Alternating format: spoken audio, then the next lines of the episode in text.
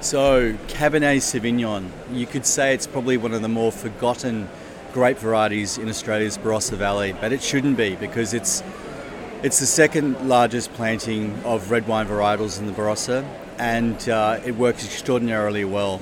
In fact, we have probably the world's oldest Cabernet vineyard in the Barossa, planted in eighteen eighty-eight in the northern Barossa, and today it's making some of the strongest cabs that you can get. What I love about uh, cabs from the Barossa is that, generally speaking, they're, uh, they're Californian clones, um, and what you get is you get these great expressions of Cabernet that, uh, that aren't astringent, don't have lots of tannin.